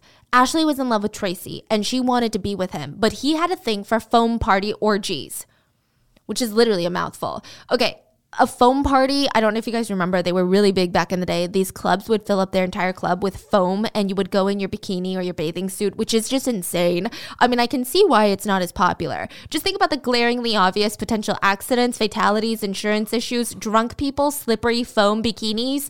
That is like a lawsuit heaven. I went there for my birthday. I slipped. I got up with bleeding nose. Oh my gosh. Yeah. Please don't go. This is your lesson. No foam parties. Now, Tracy's foam parties were different because it wasn't just about getting drunk and slipping around and having fun. They were full blown orgies. Ashley had had threesomes before, but she was scared of the idea of a full blown orgy. Tracy somehow managed to make the idea romantic. It was something that she was doing for her soulmate, the love of her life. By March 2003, despite all these red flags, Ashley moved in with Tracy and his roommate. Side note, the roommate, by all accounts, is not even a part of the story. He wasn't even close with Tracy. His name just happens to be on the lease. The lovebirds move in together, and they're no longer that much in love. At least Tracy isn't. Ashley is, but she's still more stressed than anything. Tracy is becoming incredibly possessive. And Tracy had this upcoming sexual assault kidnapping trial hearing. Yeah, coming up. He was looking at 10 years in prison if convicted. Ashley, like Tracy's previous girlfriends, could not believe it. She refused to believe that her soulmate could do something as heinous as what the charges said he did. And with a little bit of sweet talking from Tracy, Ashley believed that Sandy was a full blown liar. For what reason? Tracy never theorized. He just swore up and down that he was innocent. I mean, look, Ashley, you gotta believe me. The only time that I've ever been to prison was like for small, minor infractions like weed. Again, another lie. I was in there for like a few days and it was horrible. I can never go back to jail. I swear to you, I can never go back to prison, Ashley. Do you hear me? And Sandy's trying to send me because she's evil. He also mentioned that the cops in the Tampa Bay area had it out for him for reasons undisclosed. And Sandy knew that. So if they went to court, he would never win, even though he was innocent. Ashley sat there listening to him sob, fuming, and Sandy was trying to see him suffer. That's what she got out of this. Maybe Sandy decided that if she can't have him, nobody can. Ashley paced the room. I mean, what kind of woman would lie about things like this? Tracy was so kind and sweet, and he wouldn't even hurt a fly. Which, side note, I hate that saying because I've met a lot of incredibly nice, amazing, compassionate people, and most of them kill flies and cockroaches. Maybe not like a ladybug or a spider or like a bee, but a fly? I don't know. Anyway, Ashley was fuming. She decided that she had to help her man. Sandy was not only ruining Tracy's future with her deplorable lies, but she was also ruining Ashley's future because Tracy was her future. That's that's all she had. So she drove down to the bar that Sandy was working as a bartender, the Green Iguana, and weirdly, she dragged Tracy with her. They burst through the door of the Green Iguana. Ashley came in first, and Ashley lost it. She exploded, screaming at Sandy, I can't believe you're really gonna do this. Sandy had never seen Ashley before in her entire life. She's so confused. She has no idea who this woman is. She's at work. She's never seen this girl before, and she's yelling at her with no context. But the door burst open yet again, and in comes Tracy. Sandy froze. She was paralyzed in fear. She ran through the door and rushed into the kitchen, and her colleagues helped calm her down. She was having like a full blown panic attack. The couple were gone by the time that she came back to the floor, but the message remained loud and clear drop the assault charges or else. Sandy refused. She had to make sure that it didn't happen to any other woman. Ashley had no idea that it was happening to her, I guess. And she was not in the space where she would ever listen to anyone to try and tell her. Even if she was, I don't think she would listen. So here's the part that gets tricky. I do think that the horrible person here ultimately is Tracy. He's the instigator, the rapist, the perpetrator, the aggressor, the kidnapper. But I do think that Ashley was manipulated. She was love bombed, abused in this horrible toxic relationship. She was 20 at the time. But um I okay, he was controlling. He told her when to sleep, how to dress, when to even use the restroom. He controlled every aspect of her life and he would punish her when she didn't comply. One time because she didn't do as she was told, he locked her overnight in the gym that they worked at alone in the massive terrifying gym overnight. And when Tracy got mad, everyone knew he was terrifying. His veins would start bulging, sweat would gather on the top of his bald head, his eyes looked like they were gonna pop out of their sockets. He looked unhinged and terrifying, which is not great when someone is six feet two and 220 pounds of muscle. Now, I'm not trying to make it seem like it was easy for Ashley to say no. I'm not trying to make it seem like it was easy for her to have her own voice in this type of toxic relationship, but I think it would be unfair to Sandy if I just said Ashley too was a victim of Tracy. Because there are a lot more stories of countless women who are in toxic, abusive relationships, and none of them are willing to take another's life. They themselves are the victims. They know what it feels like. They would refuse to victimize another woman. So I do think while Ashley is a victim to a degree, she definitely is not a good person, okay? Like she's not a great person at all. And I'm going to get into why. She's a homophobe and a killer, so really not a great person. It's hard to say without Tracy, she would have turned out a great person. I don't think that she would have killed anyone, but she's just not a good person. I don't know what to say. Anyway, Ashley and Tracy started riling each other up, and Tracy just flat out asked, "Don't you have an ex-boyfriend whose dad has guns?" "Uh, yeah." "Go get one of them." "What? No, I don't feel comfortable asking him for a gun." They went back and forth arguing, and Tracy was pissed. He said, You're my future wife. How am I supposed to build a future with you if you won't even look after me? I would do this for you if you were in those shoes. Ashley decided that she would get Tracy a gun, probably not from her ex's dad, but her mom's new fiance had a rifle that they kept in the house. So she let herself in and got the rifle. Things were definitely heating up. Okay, Ashley claimed that she was under the impression that they were just gonna scare Sandy. I don't know if I believe this. Anyway, Tracy is bubbling with anticipation as she hands over the rifle, and the two of them decide she's gonna go to a shooting range and fire this gun nonstop until she's familiarized herself with it by herself. Ashley was petrified. She had never fired a weapon in her entire life, but she found herself alone at a shooting range. He called her and said, You fire that weapon as many times as you need. You want to get acquainted with it. Try to get control over the shock. It's going to kick you in the shoulder, and you need to try to keep your aim steady and see if the scope is accurate. Does she know what she's trying to do here? See, that's what's crazy. She said she didn't realize it at the moment, but how do you not realize that your future husband, your fiance, is trying to turn you into a killer? A few days after the shooting range, Tracy sent Ashley to the parking lot of the Green Iguana alone, and this would be Ashley's first attempt at taking Sandy Rozzo's life. It did not go as planned. She sat in the car, May 31st, 2003, Florida heat seeping through her car, humid, suffocating. Ashley sat on the phone with Tracy, and he's going through the checklist big shoes, big sweatpants, sweatshirt, the gloves, you know, no AC, no AC at all. He kept reminding her. Why? Because I don't want someone to see you. The sound of the AC is going to attract attention. Stop and check to see if anyone is eyeing you or if, if anyone is looking at you suspiciously. Keep your windows up at all times. Keep a low profile. Yeah, because a 20 year old doing blackface in her Volkswagen Beetle in the parking lot wearing an oversized hoodie in the sweltering July heat of Florida is as low profile as it gets. He even had her get out of the car at one point and walk to Sandy's car and tell him exactly how many steps it took, which was about 70 steps. He pondered out loud over the phone Is that too far, you think? You have to make sure that the bullet hits her. I think it's good. Okay, well, make sure you put the rifle outside the window, but cover the barrel and fire from inside the car. So Ashley straight up had the rifle going through a pair of jeans, and one leg has the rifle in it, and the part where your ankle comes out of, the barrel of the rifle is coming out. And when she sees Sandy, she's going to open the window and pull out a pair of jeans, I guess, and aim. All she had to do was wait for Sandy. When Ashley finally spotted Sandy, she straightened up in her seat, put the barrel of the rifle out the small opening of the window. She squinted. She saw Sandy walking towards her BMW. She focused and she closed both her eyes and fired. A deafening boom shot out through the parking lot, and Sandy turned, eyes wide. Ashley ducked in time, and Sandy couldn't make out anything out of the ordinary. The bullet didn't hit anything near Sandy that shattered. There was no glass. There was nothing that happened, really. She thought it was weird, got in her car, rushed out of the parking lot.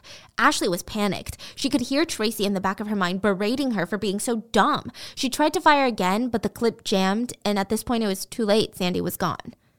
And that's when she looked over, and the passenger side side m- mirror was blown off. What? So she put the rifle out the passenger side window and blew off her side mirror.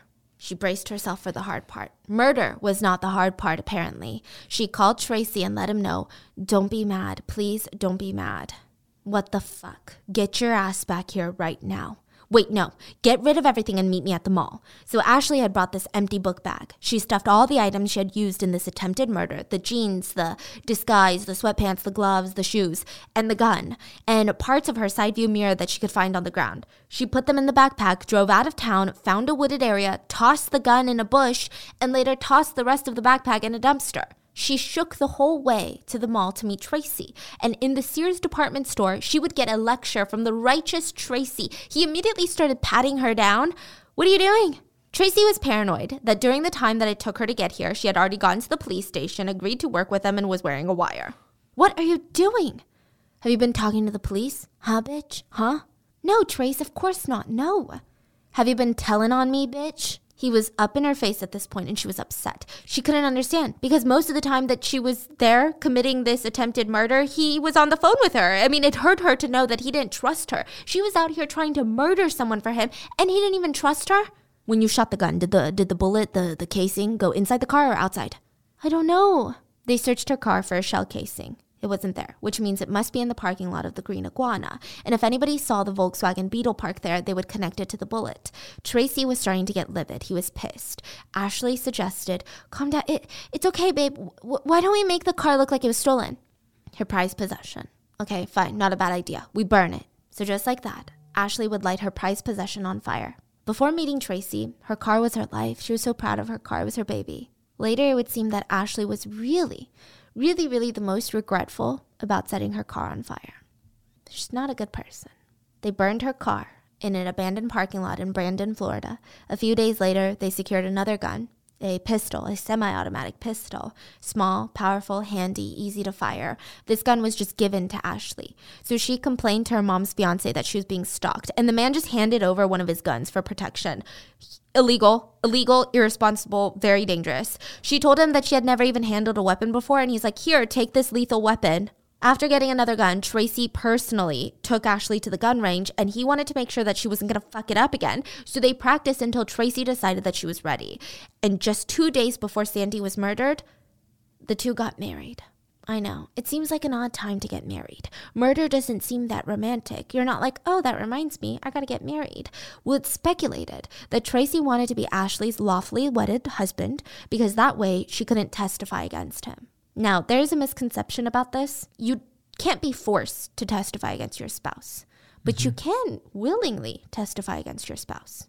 They would both refute this idea and they said, Are you kidding? That's not romantic at all. We're super romantic. That's not why we got married. Tracy claimed that he asked her to marry him in exchange for buying her breast implants, and she said yes. Ah, yeah.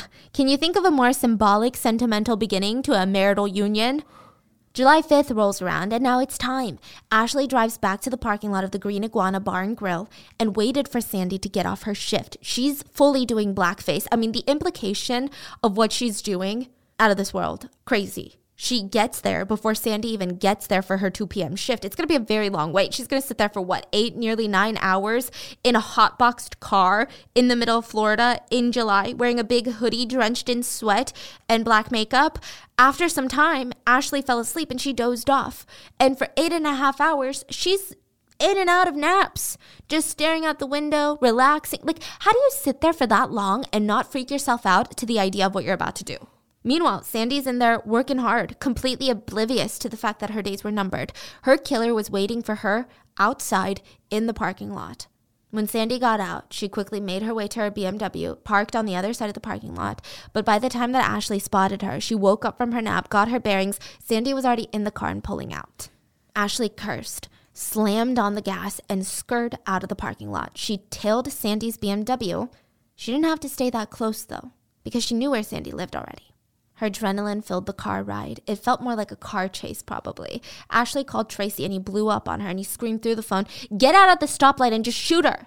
Ashley refused and said that no, no, no, it'll be easy. I'm just gonna follow her home, ambush her in the garage. It'll be over in a few minutes, Tracy. I'll call you when it's done.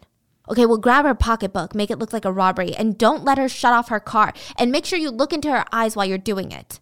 So he wanted her to look into Sandy's eyes because Tracy argued that dead people have a hollow look in their eyes. He said, aim at her head and organs until her eyes are glazed over. Look her in the eye, you have to make sure she's dead.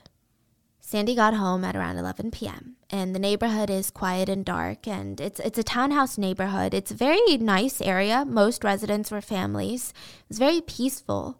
It was supposed to stay that way. Sandy pulled up to her garage, parked the car. She didn't hear Ashley's Beetle pull up in front of her house. It wasn't in the driveway, just in front of the house. Ashley shut off her car and started sneaking up on Sandy. Sandy turned off her car, turned off the music, and started gathering her things. Her routine was always the same. She would park her car, gather her things, get out, go to the garage door that led into the house where there's a button that you close to close the garage. Then you enter the house. It's a routine that most of us are familiar with. Which, side note, were you guys taught to close the garage door first before getting out of the car or close it after you get out of the car and before you go into the house? I mean, it seems like it should be you should turn off the car, close the garage door, and then get out of the car, right? Yeah, but then some people will say that as you're closing the garage door, Mm-hmm. someone could sneak in and now you're trapped in a very confined space with someone. So I, I don't think that there's a right answer because when there's evil people, they'll always find a way. But I find that usually people have a strict routine that they stick to. Yeah. And most of it is safety reasons, you know? So Sandy was the type that closed it after she got out. And Ashley knew that she didn't have much time to act. She had to be fast. While Sandy was gathering her pocketbook and work clothes, in her peripheral vision, she spotted someone wearing a strange disguise, melted makeup and baggy clothes, dark clothes. And boom! That person had tried to shatter the driver's side window with the butt of a gun, and it didn't work. A louder boom. Ashley fired a bullet through the glass to shatter it, and she started shooting, emptying the magazine into Sandy. Ashley said Sandy was screaming and kicking. Ashley did not react like a regular human. I mean, I guess most humans wouldn't even get this far, but while Sandy is kicking, screaming, defending her life, Ashley just kept firing nonstop. It was such a gruesome frenzy of bullets that the medical examiner later said she had never done an autopsy this extensive. There were so many bullet fragments in Sandy. The bullets had ricocheted around in Sandy's body. The internal damage was so complex and so extensive, she would have such a hard time locating all the microfractures, the tiny, tiny little bullet fragments. Ashley fired eight times into Sandy at nearly point blank range. Sandy was a bloody mess. She was soaked in blood, her clothes were drenched, even the floorboards of her car were saturated. It was then Ashley declared Sandy dead and sprinted back to her car and sped away. It was so fast that nobody turned on their lights. Nobody saw her, nobody woke from their peaceful residential lives. On the way home, Ashley called Tracy and demanded a double cheese pizza, which he refused, even after she had taken life for him. For him. And he didn't want her to gain weight. He wanted to control her food. The only reason she was even getting pizza, double cheese or not, was because the pizza guy was Tracy's alibi. Yeah, let's talk about this guy's genius plan to get away with murder. Tracy would stay home in their apartment in Brandon, Florida, which is a bit away from Tampa, Florida. It's it's like the next town over. Ashley would be killing Sandy. He would order pizzas from Pizza Hut. He would even omit their apartment number from the delivery so that when the delivery guy got there, he would have to call Tracy, find out what unit it is, and then Tracy would tell him, Hey, I'm in the bathroom. The door is open. Can you set it on the table? The delivery guy would come into the apartment and Tracy would run out of the bathroom and hand him a $20 tip. He considered it a big tip. This way, he would surely remember Tracy. The delivery guy would think, oh, Tracy, that guy, yes, I saw him. I didn't have his unit number. He told me to go in, put it in the counter, and then he gave me 20 bucks. The delivery was going to happen between 10:30 p.m. and 11 p.m. If the murder happened around 11 p.m. over 30 miles away, there was no way in physics Tracy would be the one pulling the trigger. Tracy thought himself to be a very very smart cookie. And on the way home, Ashley was instructed to get rid of her disguise and the murder weapon. She was told to bury the weapon in the woods, not just throw it in the bushes this time. Which even after Ashley buried it, Tracy became so paranoid he forced her to go find the murder weapon again and rebury it. And how do you think that she's gonna find the murder weapon in the woods? He gave her a metal detector and an ice cream fucking scoop. She was to scoop the dirt. None of this was effective because the cops were suspicious of him just hours after the murder. They tried to find Tracy at his apartment, and when he wasn't home, they left him a call instead. He called them back and left a very arrogant voicemail, pretty much on the lines of, I don't know what you want to talk to me about, but if you're looking for me, feel free to call. The police did him one better. They showed up at his work. They talked to him in an empty room in the gym and listened to this conversation carefully because to me, it sounds so unnatural. Like, you know how you have those interview questions when you prepare for like an interview and you're like, ooh, I want to talk about this. Mm-hmm. And you twist every question to make sure that you get your answers in, but it almost doesn't really answer the question. You just kind of have, it's a new question now that you've made up. It kind of sounds like that. The detectives start the conversation by saying, We're working on the case where Sandy Rozzo was killed and we'd like to talk to you about it. Tracy responds, I was wondering why you called ever since you called. I thought maybe it had something to do with my ex wife or daughter who live in that area, which nothing's wrong with them, right? It's really mm-hmm. weird. No, no, your ex wife and daughter are fine. This involves a homicide investigation we're conducting on Sandy. Tracy dramatically raises his eyebrows. Homicide? It was really weird. They already said that Sandy was killed, so why are you suddenly acting overly shocked? It was a bizarre response. Mm-hmm. It's like he wanted to say, Oh my God, I thought my family was okay. Oh, I'm so relieved my family's okay because I'm a family man. Sandy was killed? Like, I think he had this plan in his mind of this is the reaction path he wants to go, but they weren't accommodating. Once that happened, Tracy said he could no longer talk to the detectives. Since the ongoing trial, anything regarding Sandy would have to go through his attorney, Vanessa. Fine. The detectives decided to pay a visit to Ashley, which, mind you, at this point in the timeline, the detectives don't even think that Ashley is involved. In mm-hmm. fact, they hope that she will turn on Tracy and provide incriminating evidence. But when they knock on that apartment door, Ashley was so incredibly nervous while she invited them in, it was bizarre. She looked like she was about to pass out. The detective said she became physically sick in front of our eyes. Her body, in fact, started to shake. Her stomach pumped in and out, quivering. She was on the verge of vomiting. She excused herself multiple times to the bathroom, and the detective said, At first, I thought she was going to sneeze. I didn't realize she was getting sick. That's how much her body was convulsing. The detective asked, Are you okay? Ashley literally covered her mouth like she was going to throw up, and the detective was staring at her, dumbstruck. I think I'm going to be sick. Um, listen, can we ask you a personal question? Sure. Are you pregnant? Is that why you're so ill? We don't want to put you under any stress. That's not our purpose here. Oh, no, no, no, no, I'm not pregnant. The detectives were more confused. Then why are you so sick? Either way, okay.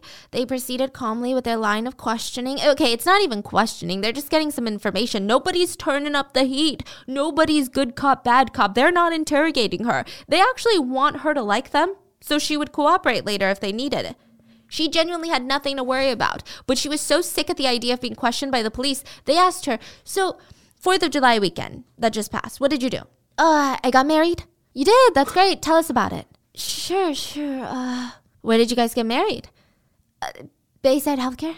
So, Bayside is a rehab center owned by the same gym that the couple work for, and they just used one of the rooms to get married. I'm telling you, peak romance. She continued, we tried to go out and eat sushi, but we couldn't find any. Okay, is there anything else you can tell me that you remember from that night? Fireworks, fireworks. Uh, I saw fireworks on the interstate.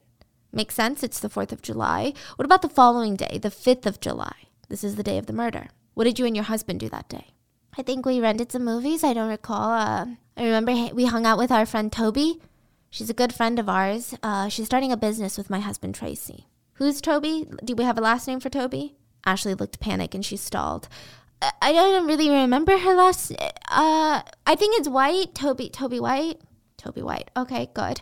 Ashley was talking when her phone rang. can I get that? Ashley, of course you can get it. This is your home.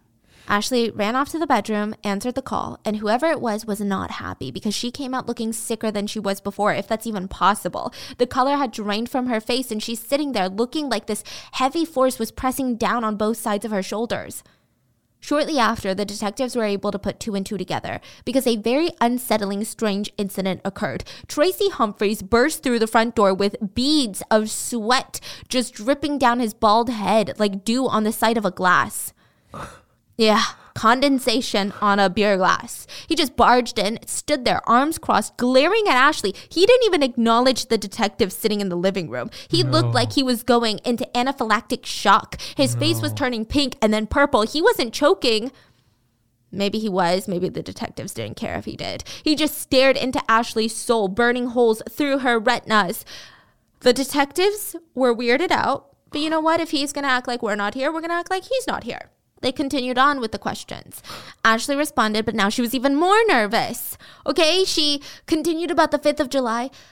We got pizza. Yeah, pizza. I remember we got pizza delivered, watched movies, and then Toby came over. Any idea where you might have ordered the pizza from? Pizza Hut.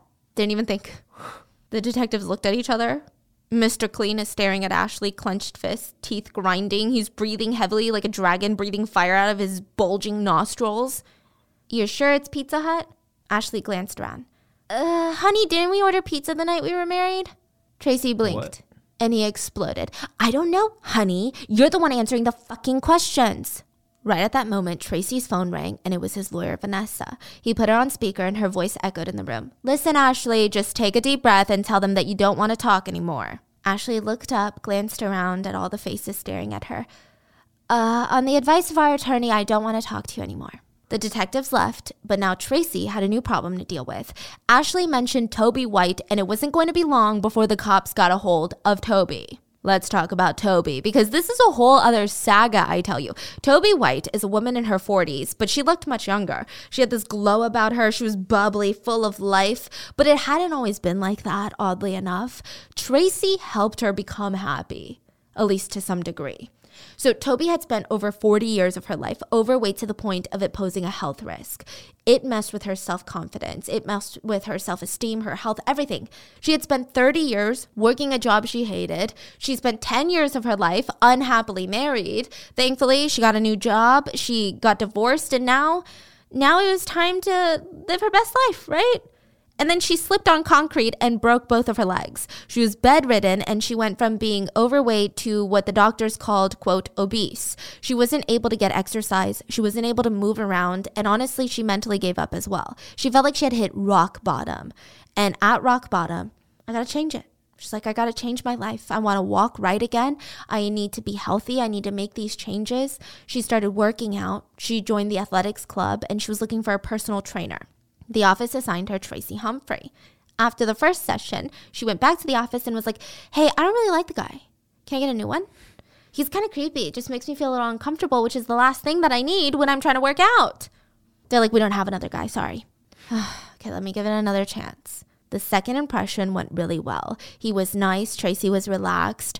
Toby got in a really good workout, and the guy knew what he was talking about. He gave her a push in the right direction, gave her a lot of good tips on how to eat healthy, what uh, supplements to take. They started with two sessions a week turned into nearly five, sometimes six. To- Toby ended up losing over 115 pounds, but more than that, she gained a friend in Tracy, or so she thought you know, they were close enough to talk to each other about things while they worked out. And Tracy would always complain about his girlfriends. They were all crazy. They were all jealous, greedy, possessive, hysterical, crazy girls. Toby laughed, but she's a smart woman.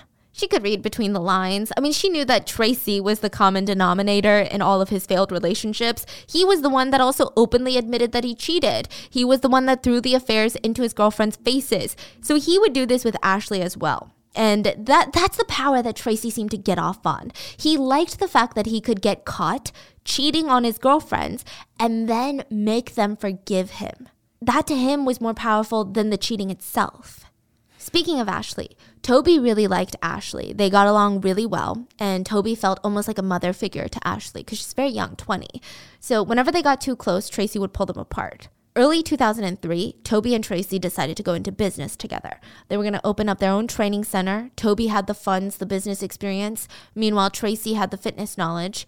I guess. I don't know what he brought to the table, honestly. So while they're working on the launch of the business, Toby gets a call from Ashley. She's like, Oh my God, I'm freaking out. Like, I was just sexually assaulted. I went to the police and they told me that I need to go live with somebody else because what if that person comes back? She never. Ashley? Yeah. Oh. It seems like she made up this story. Oh. Because, you know, hearing that, what is a good friend, a good person? What do you do?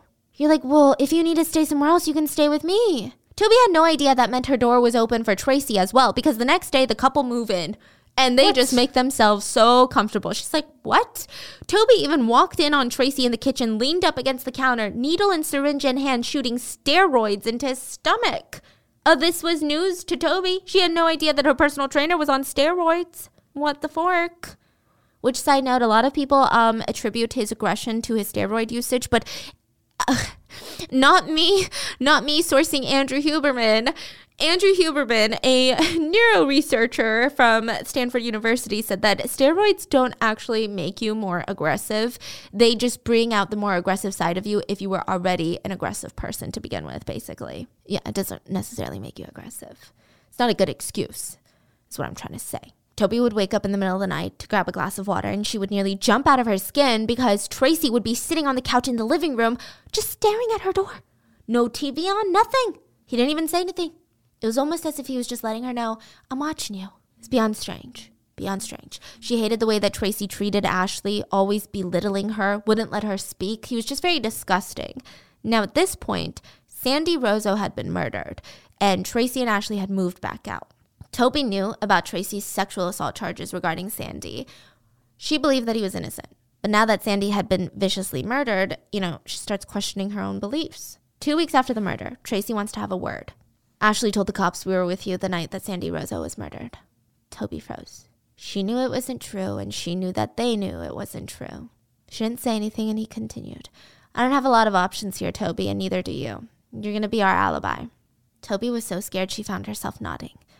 She just said this was a very bad situation and she knew not to challenge him. We made an appointment with you for uh, with an attorney.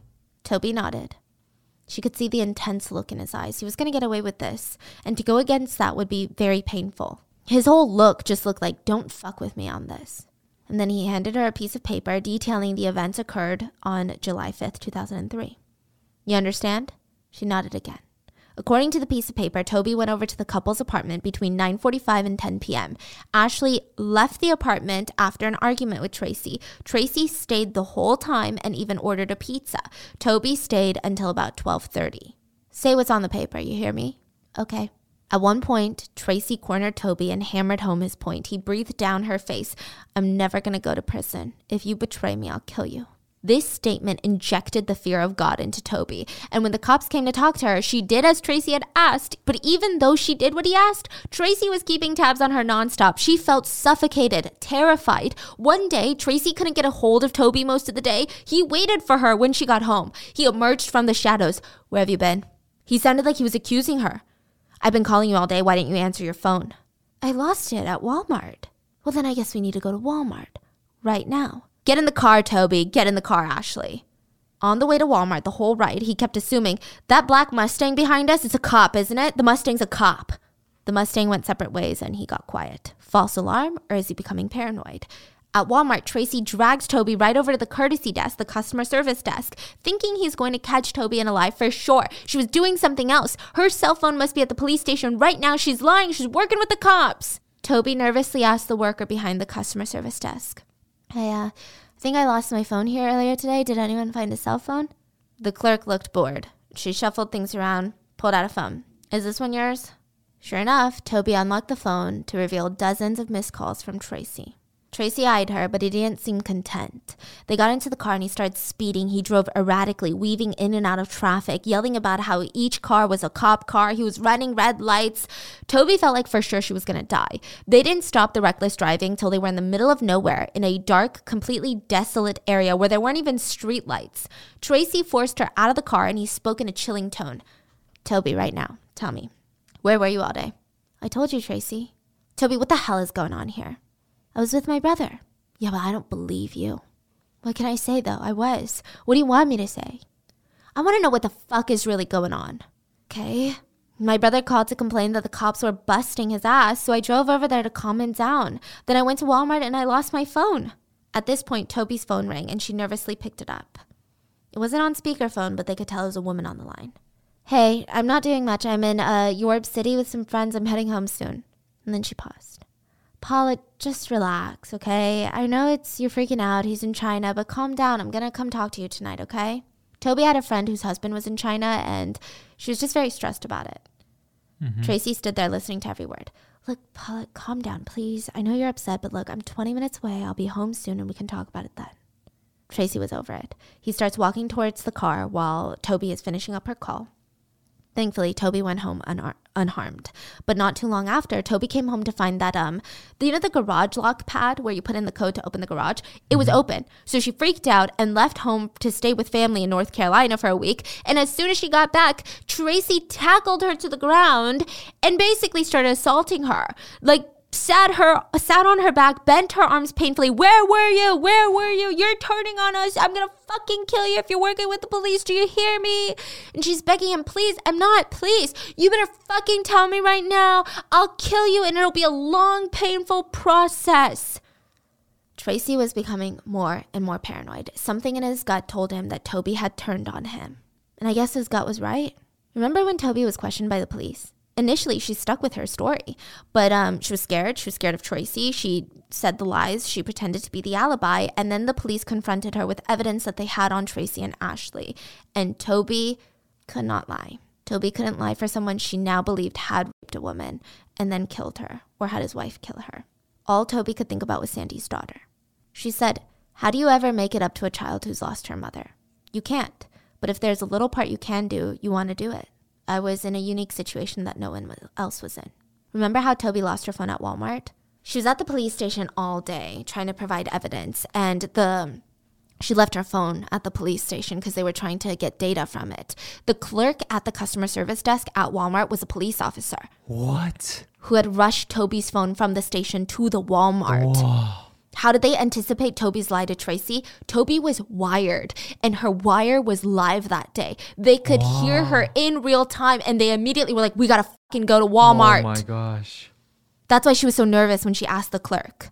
Because oh if she said no, it's game over. But the minute that Toby left Walmart, her wire somehow just mishapped. It didn't work. So the police were terrified when they lost track of Tracy's car because he was weaving in and out of traffic. That's why, quote, Paula called Toby to make sure she was alive. Mm-hmm. Remember the week that Toby left town? She was in witness protection. On numerous occasions, Toby wore a wire and attempted to get a confession out of Tracy. He was too paranoid. He refused to let anyone talk about the murder out loud or even any incriminating information they would write down on a piece of paper, and then Tracy would destroy it immediately in front of everyone. Toby could not get confessions, but her bravery is incredible. She did not have to risk her life. She did it for Sandy and for Sandy's family to get the justice that they deserved. December 18th of 2003, the police arrested Ashley with murder and Tracy with breaking probation. They did not have enough evidence against Tracy. Using Ashley's cell phone data, they could place her at the crime scene, but Tracy was home. So they arrested him with breaking probation because he had gone to a shooting range and he's not allowed to handle guns because he's on probation. Oh, and it wasn't until they were arrested that Ashley found out that Tracy is not 29 years old, but he's 36 years old. So now the cops, they hope that once Ashley was arrested, they could unravel all of Tracy's lies and she would be in shock and she would turn on him and work out a deal to testify against him. But for months, Ashley stuck by Toby. Even when the police presented all the facts, all the evidence, they had straight up pictures of Sandy's injuries after her kidnapping and assault, and Ashley could not deny it any longer. She knew that her husband was a cruel rapist and killer, but she didn't care. She saw his other arrest history of all the domestic violence charges, his rape charges. Nothing phased her. Mm-mm. She was like, I'm still not going to testify against him. Whatever, put me in prison for life. I don't care. You know what tipped her over the edge? When the police, out of nowhere, they were like, by the way, your husband is bisexual. Ah, she was like, disgusting. Let me sign a deal. No way. Yes. That's why I'm telling you, she's not a good person. What? Apparently, um, he had introduced Ashley to his gay best friend slash hairdresser. Apparently, they were seeing each other sexually. So And this she is, feels betrayed. but what's funny is that she had been openly cheated on by Tracy with other women. So it's not the cheating part. It's I think that she's a homophobe. I think Ah, I see. because I understand to me cheating is cheating. Doesn't matter which gender you cheat with. Cheating is cheating, right? Yeah, yeah, yeah. But she knew that he was cheating with other women. Yeah. Yeah, yeah, yeah. Wow. Yeah. Wow. Now, here's an interesting theory that the police have come up with. Tracy was never violent with any of his male partners. In fact, he was a very good boyfriend. Law enforcement officers speculate, and this is not a scientific psychological theory, it's a speculation, that Tracy was so into toxic masculinity, he hated the fact that he was gay or bisexual. He hated the fact that he probably wasn't as attracted to women as he was men. And with this anger and rage that he had. He was this aggressive, evil person to begin with, regardless of his sexuality. He started taking it out on women. He was angry at women for his own identity. We know that he hated being called gay because um, sometimes people would laugh and joke that he looked like a gay Mr. Clean because he was very bald and very clean cut looking, I guess. He hated the nickname with a fire burning passion and threatened to beat up anyone who called him that. So basically, the law enforcement officers theorized that he hated women because he wasn't attracted to him, which women just really can never win, right? So Ashley could forgive anything kidnapping, rape, murder, domestic violence. But being gay slash bisexual was that's where she drew the moral line, the ethical line, okay? So while they're in prison for murder now, Tracy actually had a quick escape during a transport situation. In a prison van, he was going from one prison to another, and he escaped the prison van. He was caught, thankfully, very quickly. No crimes were committed. But uh, on top of that, he hired someone to kill Toby White. That didn't work. Yeah. At one point, she was briefly kidnapped and stuck in the trunk of her car. Who?